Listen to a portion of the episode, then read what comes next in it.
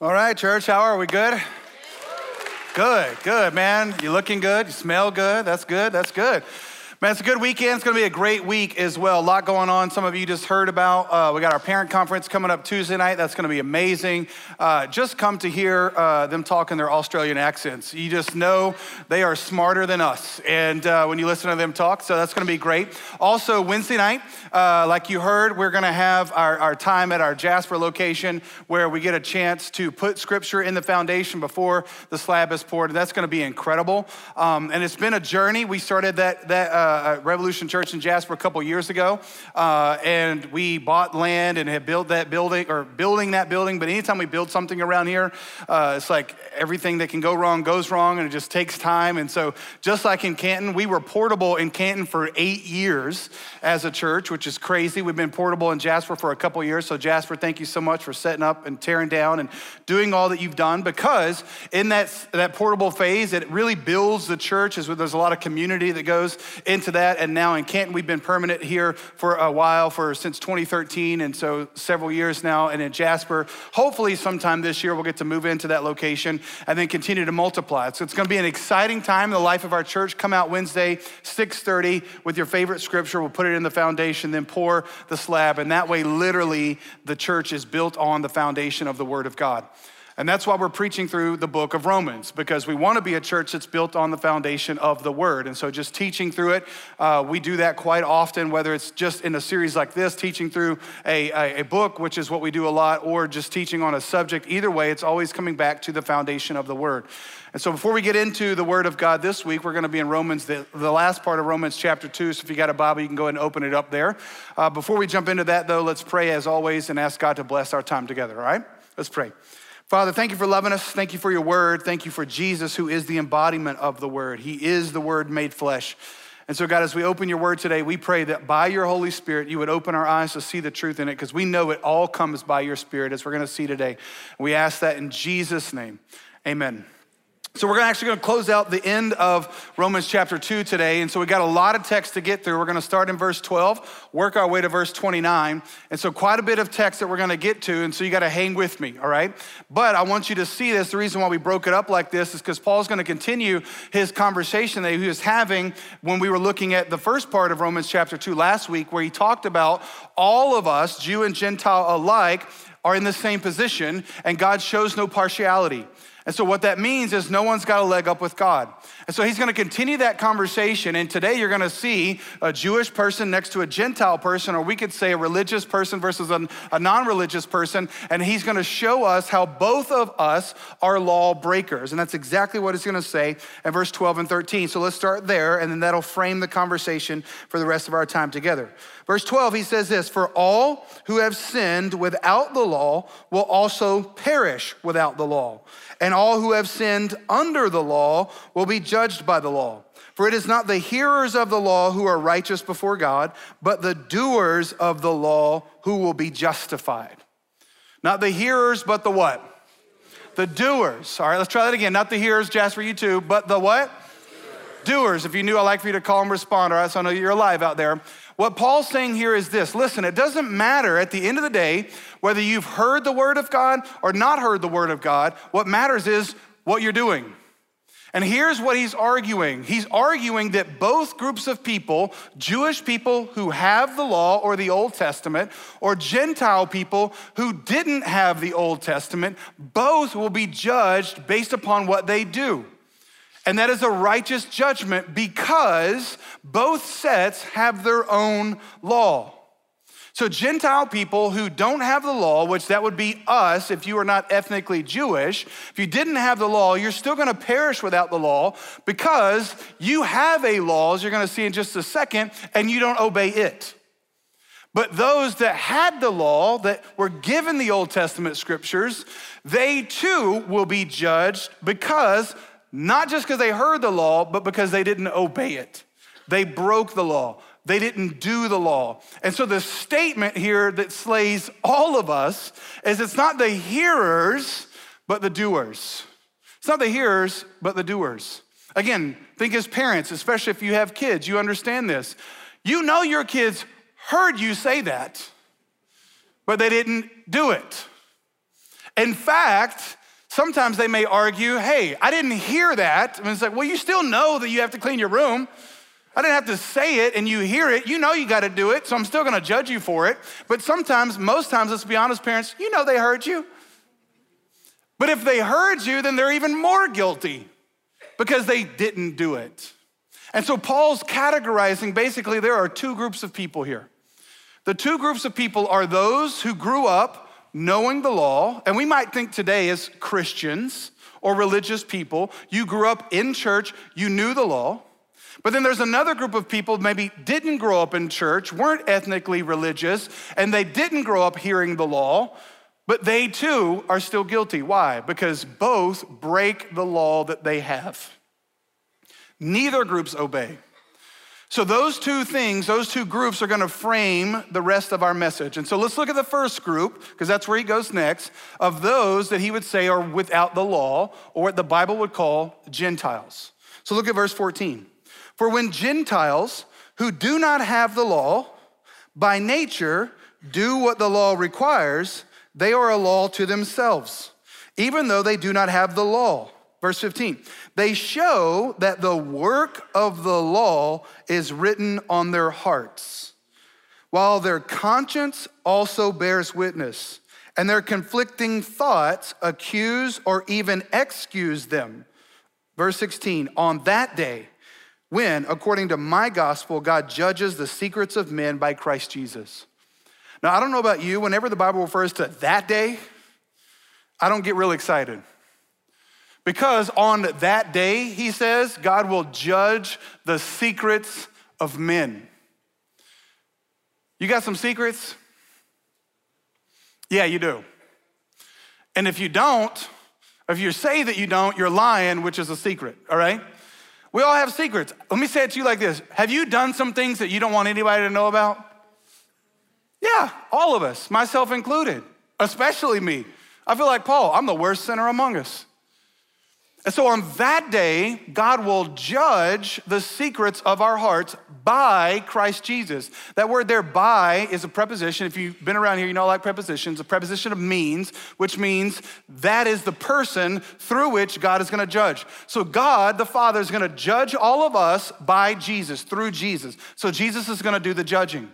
And what is he gonna do it? What is the standard by which he's gonna do it? That's the next preposition there, according to. That is a preposition of respect. And what that means is R E S P E C T. No, that's not that. But here's the point He's going to judge us according to or in respect to the gospel. Now, the gospel is the good news about what Christ has done. So here's what Paul is arguing God is going to judge every person with respect to Jesus' ability to obey the law. And Jesus obeyed the law perfectly. So we'll all get judged by Jesus according to the work of Jesus. And here's what that means none of us have obeyed as perfectly as Jesus. And so it's not a matter of whether or not if your sin is worse than the sin of the person next to you, which is normally how we judge, isn't it? Well, I'm not a murderer. That's what we say. Well, I'm not as bad as her. That's not how God's gonna judge. He's gonna judge you, are you as good as Him? It's not as as I'm as bad as them, but are you as good as Him? Are you as good as Jesus? Well, of course not. And this group called the Gentiles, which again just ethnically means you're not a, of Jewish descent, which means you weren't of the nation of Israel, which means you didn't have the law of God or the Torah given to you. Even those people who didn't have the law will still be judged. Why? Because they have a law written on their hearts. They have a law, they have a conscience. In fact, if someone doesn't have a conscience, we call them a psychopath and we lock them up, right? So, everybody here today, whether you grew up in church or not, whether you would say you're religious or not, you have a law written on your heart. Here's what that means you have a standard of right and wrong. You have a standard of right and wrong. And the really ridiculous conversation that we keep having in culture, which every culture who has ever lived has had this conversation, is it is a subjective standard. It's wrong because I say it's wrong. Again, you see this all the way back to Adam and Eve. Like, well, this is what God said. Well, this is what I think. And then you see it, their kids, Cain and Abel, right? Well, this is my law. I'm gonna take matters into my own hands. Every human being that has ever lived has done that. You and I are no exception. But here's the problem you and I, we can't even keep our own law. We can't even keep our own standards. So not only are we subjective when it comes to law, like we don't want an objective truth. We don't want a God in heaven who wrote a book who tells us what is right and wrong. We don't want that, but that's not the only problem. The other problem is we can't even keep our own standards as subjective as they are. So God's going to judge you by the standard in which you judge others. This is why we said last week, you better be careful who you pass judgment on, sucker. You be passing judgment on somebody else, God says, all right, I'm just gonna use that same standard against you. Same standard against you. He's like, whoa, uh, uh, what? Because we know we're guilty, don't we? We have a conscience.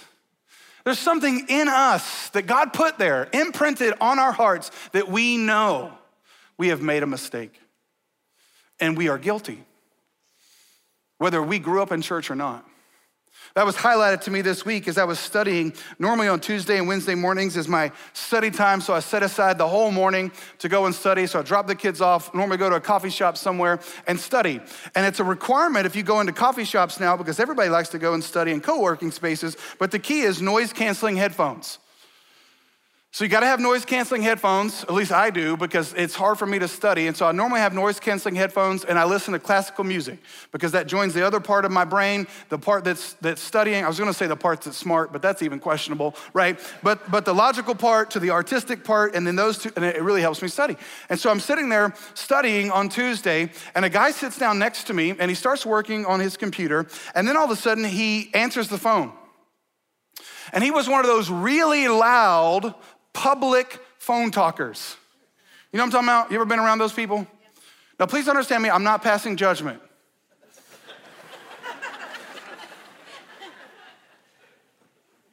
I didn't have to. You understand why?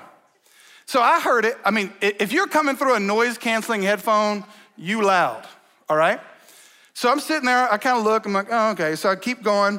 And then when he gets off the phone, I can tell he's looking at me. And so you get that awkward stare, you know what I mean? You're like, okay, I think you're wanting to say something. So I, I move off one side and he says, hey, sorry, I was talking loud on the phone. So I immediately thought, you knew that was wrong. like you were doing it, but you knew it was wrong. And then it was, I was thinking about this verse. I'm like, see, you're convicting yourself. Which then I felt better about the guy. You know what I'm saying? Because it's the ones who don't feel guilty about it that really concern me. And it's really the ones who talk on speakerphone in public. Right? I'm like, you're a psychopath. You have no conscience. Right? Sorry, I just passed judgment on them.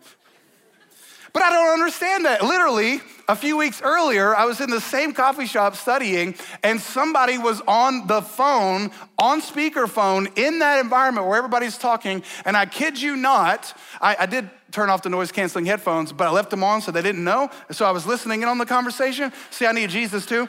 And the other person, the other person on the phone, I kid you not, the other person on the phone says, It's really loud in there. Because they got you on speaker. I'll never understand that, man. I'll never understand that. Please, for the love of all things holy, do not talk on speakerphone in public. It's only rude to the other person. Anyway, so this, I'm having this conversation with this guy, and he was obviously felt guilty about the fact that he was talking loud in public, which told me to some degree, okay, he's got a conscience, so he's not a psychopath. So then I felt, I'm like, okay, I can deal with that because you recognize it was wrong. It broke the spatial code that we have here. And then he apologized. I'm like, all right, cool. But that's a story of what I'm saying here. So you can get a sermon example from anywhere. That's why you have to be careful when you hang out with a pastor. You might be in it. but, but here's all Paul's saying listen, you have a standard, you have a conscience, you have a level of right and wrong, but you don't obey it yourself. So just because you might think, well, I didn't grow up in church, and so therefore God can't hold me to the standard of this law, God's saying, well, I'm gonna hold you to the standard of your own law, because you didn't even keep that. So here's the key thing, and he said it back in verse 12 those who sinned without the law and those who sinned with the law. What's the common denominator with both people? They sinned. That's the point. And they're gonna be judged according to the gospel, according to the goodness of Jesus. Now he gets into the second category of people, the Jewish people, or we might say religious people, or you could even say Christian. Look at verse 17, and you're gonna have to hang with me here because I'm gonna read to verse 24 and then I'll explain it. It says, But if you call yourself a Jew and rely on the law and boast in God, and know his will and approve what is excellent because you are instructed from the law. And if you are sure that you yourself are a guide to the blind, a light to those who are in darkness, an instructor of the foolish, a teacher of children, having in the law the embodiment of knowledge and truth. Now listen to this, verse 21. You then who teach others, do you not teach yourself? Paul asked a lot of rhetorical questions in Romans. Do you not teach yourself? While you preach against stealing, do you steal? While you, uh, you who say that you must not commit adultery, do you, not, do you commit adultery? You who abhor idols, do you rob temples? Verse 23 and 24. Now listen to this. You boast in the law, you who boast in the law, dishonor God by breaking the law.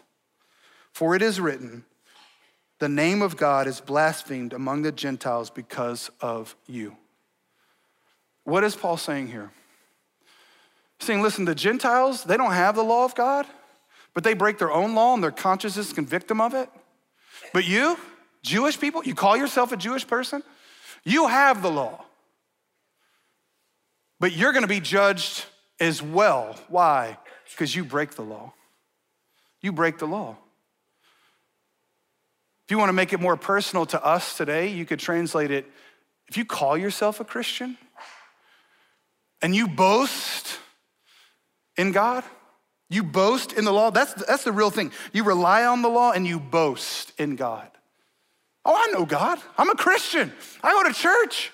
It's all them sinners out there. That's the problem. If you talk like that, again, this is what we were talking about last week. If you have this judgmentalness in you towards other people who break laws, who sin, if you automatically think, well, I am better than them, Paul says, actually, you're worse than them because you have the law. You know what God's will says. You even claim to teach others, but you yourself break it. And this, the part that really slays me, he says, the name of God is blasphemed among the Gentiles because of you. See, when God chose, we'll get into this more in just a second, when he chose Abram out of the nations, you need to understand something. In Genesis chapter 12, we'll teach through this at some point, God willing. And when God chose Abram in, Genesis chapter 12, you need to understand that right before chapter 12 is chapter what? 11. You guys are so smart. Uh, and chapter 11 is the Tower of Babel, which is a really weird chapter in the Bible, but it is so crucial to understanding everything else in the Bible. At the Tower of Babel, God disperses all the people, makes all the nations. Before then, there was only one. And then he disperses all the nations, confuses the languages, and because instead of spreading out and being fruitful and multiplying, they try to big, build something really big and get to God themselves. That's called religion. God says, I didn't call you to do that, which is why our vision is to multiply. I called you to multiply, be fruitful, spread out. They didn't want to. So God says, I'm going to make you. And then he makes all the nations. And then in chapter 12, he chooses one nation, uh, one person to make a nation to be a witness to all the other nations. So God didn't give up on all the nations when he dispersed them in Genesis chapter 11 because he chose one dude to make a nation. Then he says, Your people, your descendants will be like the stars of the heaven, and I will bless all the nations through you. That's the whole storyline of the Bible. And so the Jewish people, descendants of Abraham, were given the law.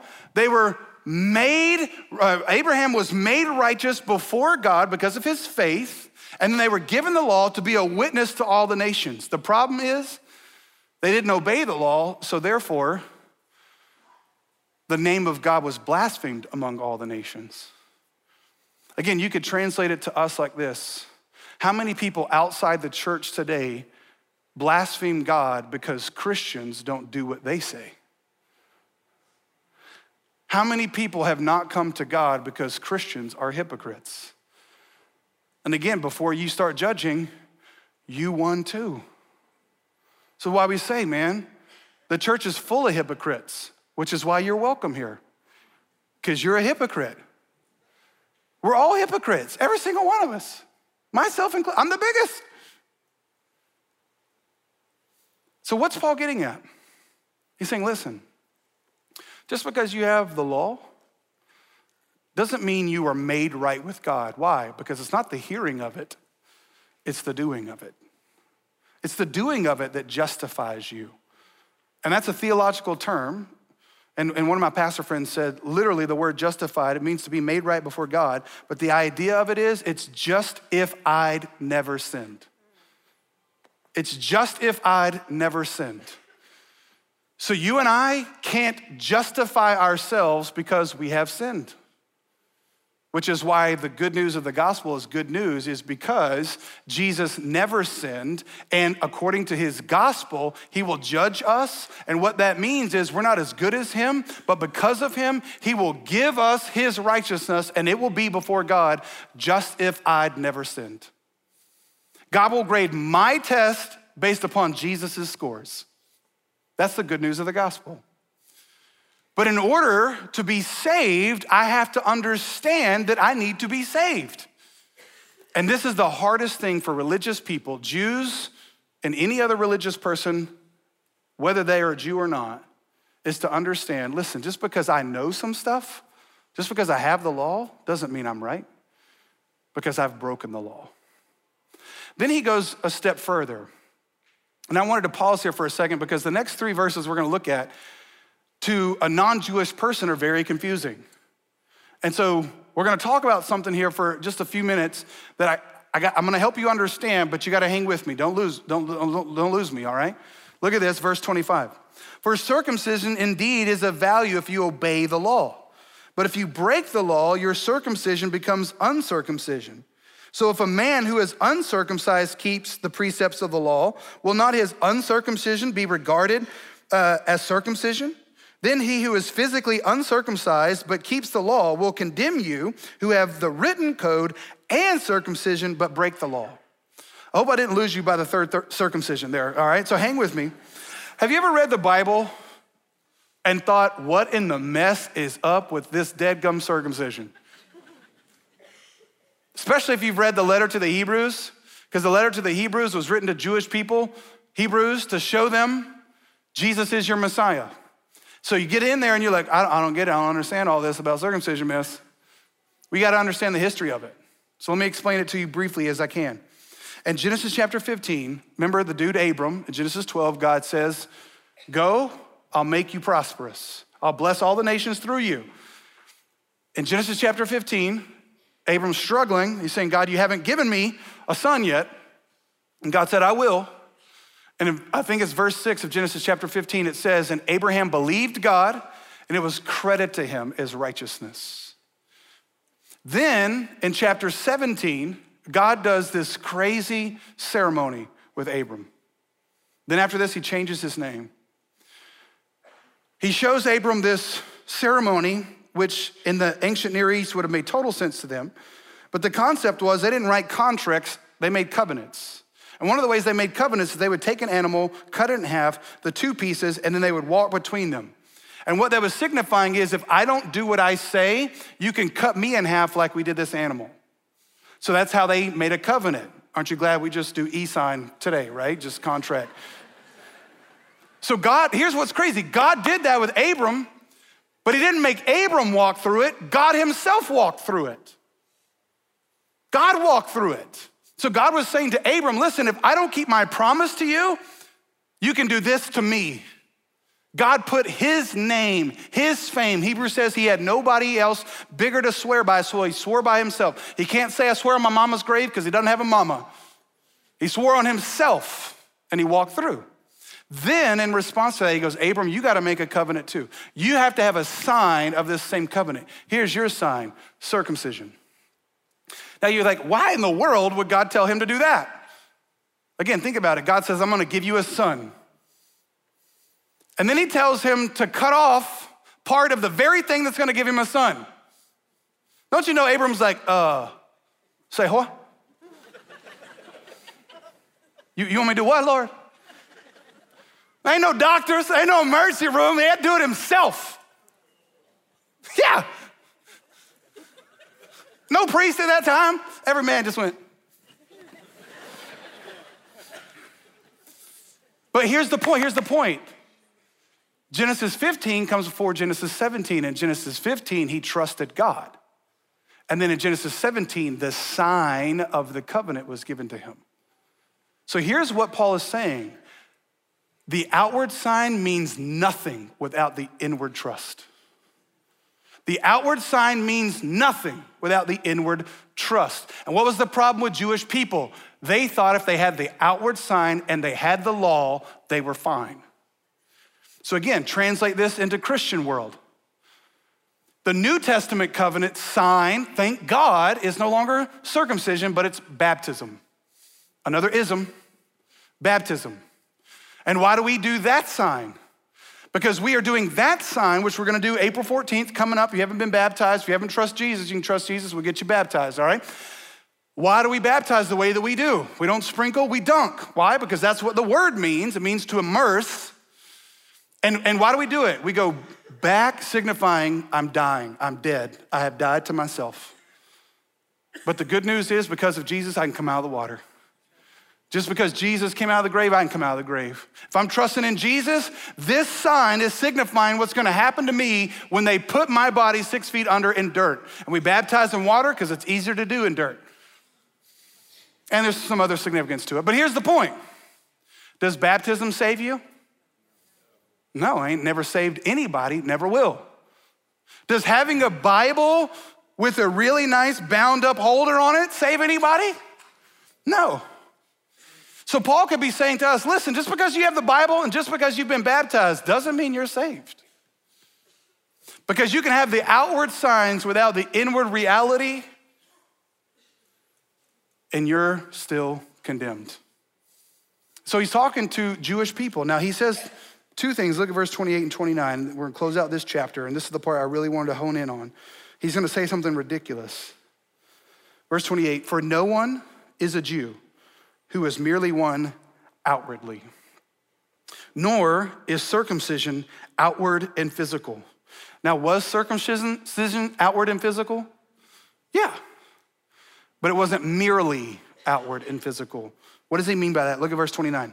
But a Jew is one inwardly, and circumcision is a matter of the heart, by the Spirit, not by the letter his praise is not from man, but from God. If you want to understand the entire message of Romans, memorize those two verses. In fact, those two verses are going to be incredibly important when we get to Romans chapter 9 through 11.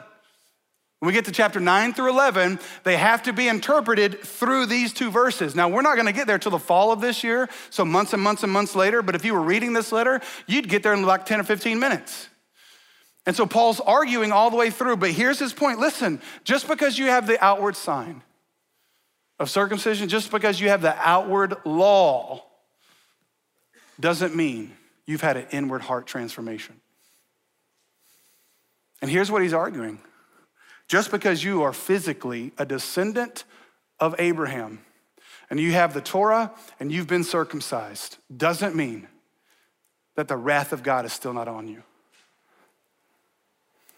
Now, here's what's crazy for us non Jewish people. And, non Jewish, I'm saying ethnically Jewish. The goal is not to make ethnically Jewish people Christians. That's not the goal. He'll get into this in chapter 11. They're not grafted into Christianity. The mystery of the gospel is Gentiles are grafted into Judaism. So the goal is not to make Jewish people Christians. Remember, Christians came from the title in Acts chapter 9, which is simply a reference to Christ. Christianity at the end of the day is not a different faith. I know that's shocking to you, and you're like, ah, what? Yeah, God is not saving people in the New Testament a different way than He saved people in the Old Testament. He is saving people in the New Testament the exact same way he saved people in the Old Testament because how was Abram saved in the Old Testament? He was saved because he believed God and it was credit to him as righteousness. He was not saved by circumcision. He for sure wasn't saved by the law. You want to know why? Because the law didn't come until 430 years after that period. This is why when people are like, the Old Testament was just a bunch of laws. Well, have you read it? Because for the whole first part of it, there wasn't law. There was one, actually, two. Don't touch that tree and be fruitful and multiply. God's a God of rules. Mm-mm. Don't touch that tree and have a happy marriage. That's my God. Yeah, Lord. Mm-hmm. That was his rules. Be like, God's got a rules. No, he's not. He's got a relationship. Why did he give us a bunch of rules? Because we invent sin. So, what's the purpose of the law? The purpose of the law was never to save you. We'll get into this in Romans. It was there to show you that you needed saving. That's why it's there. So, here's the crazy thing what, what Paul is saying is listen, you are made a Jew when God circumcises your heart, not your flesh. You're, that's how you're made a Jew, which picks up on what Moses said in Deuteronomy chapter 30, verse 6. You don't have to turn there, I don't have it on the screen, but listen to what he said.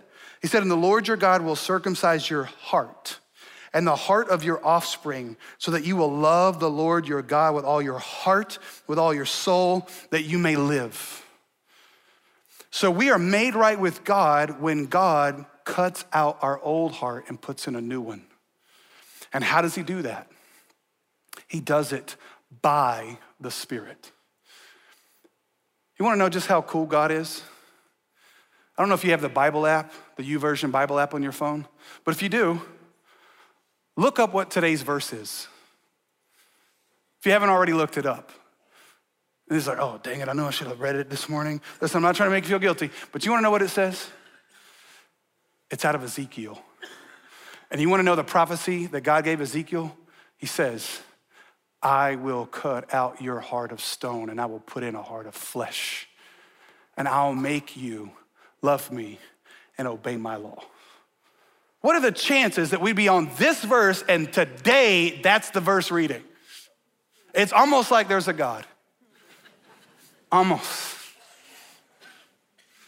So here's the point the point today is not become a Christian or become a Jew by following these rules. The point today is by the Spirit of God.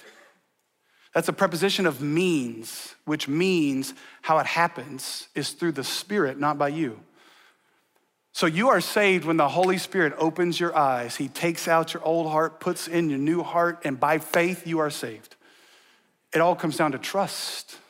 And if you've done that, you're a real Jew. So I know you came in here today thinking, I'm a Christian, but really, realistically, biblically speaking, if you've been saved by the Spirit, you're a Jew. Not ethnically, but you were grafted in. Because Paul's gonna say in Romans chapter 11, way back then, God announced the gospel to Abraham when he said, Through you, all the nations of the earth will be blessed, which includes Jewish people, and non Jewish people. So, the mystery of the gospel is you and I get all the promises made to the Jewish people in the Old Testament because of Christ. Because Christ is the ideal Jew, Christ is the perfect Jewish person. He obeyed the law perfectly.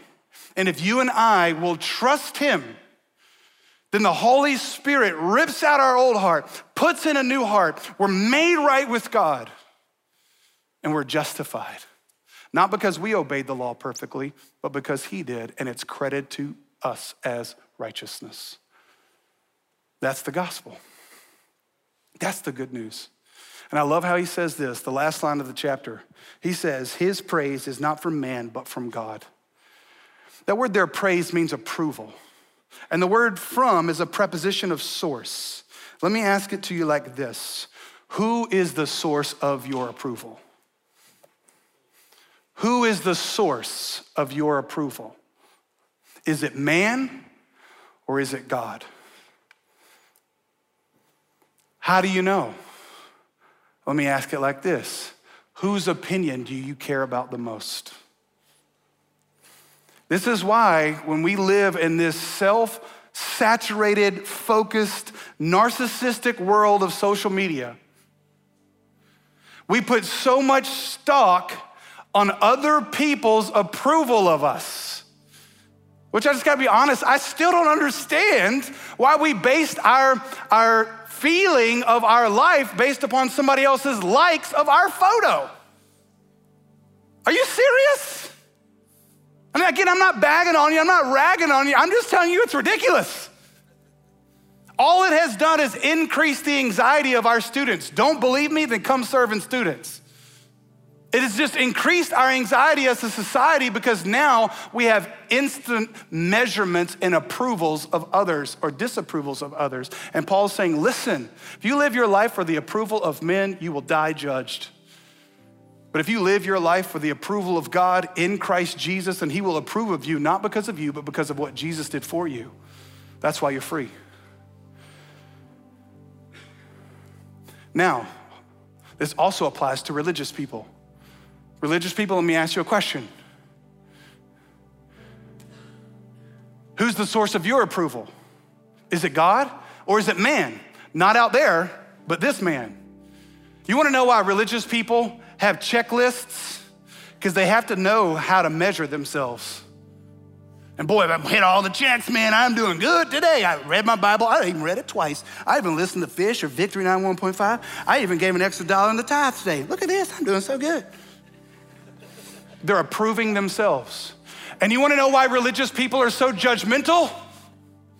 You wanna know why they have to down other people? Because they want you to know that those other people aren't as good as them. You wanna know why people who call themselves Christians gossip so much? It's because they feel guilty. And they have to let you know they're better than the ones they're talking about. Ruh-roh, Scooby. You wanna know why you gossip so much? Approval. This is why those who are in Christ, they don't have to down anybody, nor do they have to care about whether or not everybody likes them.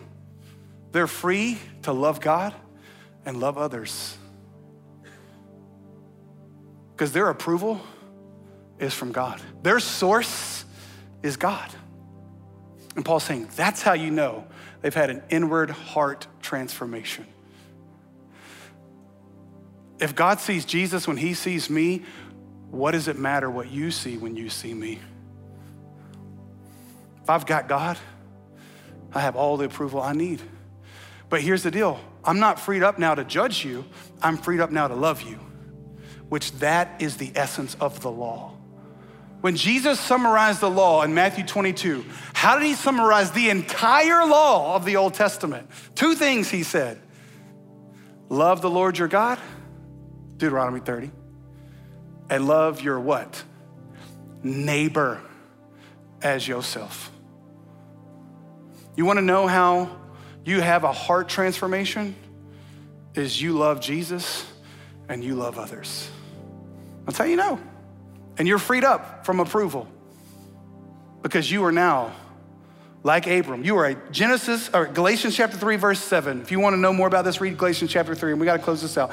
But Galatians chapter 3 verse 7 it says it's the children of faith who are the children of Abraham. So the good news of the gospel is in Jesus Christ you stand approved if you trust him because he'll count to you his righteousness. And if you have that, love others the same way you've been loved. Let's pray. Father, thank you for this grace in which we stand. You didn't choose Abram because he was worth choosing. You chose him because you wanted to show your grace in him. And when he trusted you and it was counted to him as righteousness, that came by the Spirit. It didn't come by the law because there was no law, it came by the Spirit. So he was saved in the same way we're saved by the Spirit. And so, God, we know that no one comes to you unless your spirit first comes to them and opens their eyes and enables them to see and gives them a will to respond in faith. So I pray right now you would do that. Nobody looking around or talking here as we close. The only way that you're going to be justified before God is if you trust the one who obeyed the law. If you have faith in him, then God will credit to you his righteousness. And you'll be approved by God. So if you want to trust Jesus and be saved, right there where you are, you can pray, confess, believe. I'm to give you an opportunity to do that. Not out loud, but you can pray with me. It goes like this Say, Father, thank you for loving me, that you sent your son in my place for my sin. I admit I'm a sinner and I accept Jesus' payment for my sin. And I ask you to credit to me his perfection so I can be made right with you. Thank you so much for loving me. Nobody looking around or talking in as we close, but if you just trusted Jesus for the first time, very simply, right there where you are, would you just lift your hand up so we can see it? Thank you. Thank you. We got men and women are going to walk around, put a gift in your hand. When they do, you can put your hand down. But then those of us who would say that we've trusted Jesus, and today you found out that really that means you're a child of God, which means you're a son of Abraham, which means you are really a Jew, not by birth, but by rebirth, because God grafted you in. And you're approved by Him now. And so now, what God requires of you, He enables for you. That's what Ezekiel says. When He gives you a new heart, He says, I will cause you to obey. So now it doesn't mean that those who trust God don't obey the law. Now, what it means is we are empowered by the Spirit to do what we never could have done. And the whole point of obeying the law is to love God and love others. And so, what that means for us is we don't have a judgmental attitude.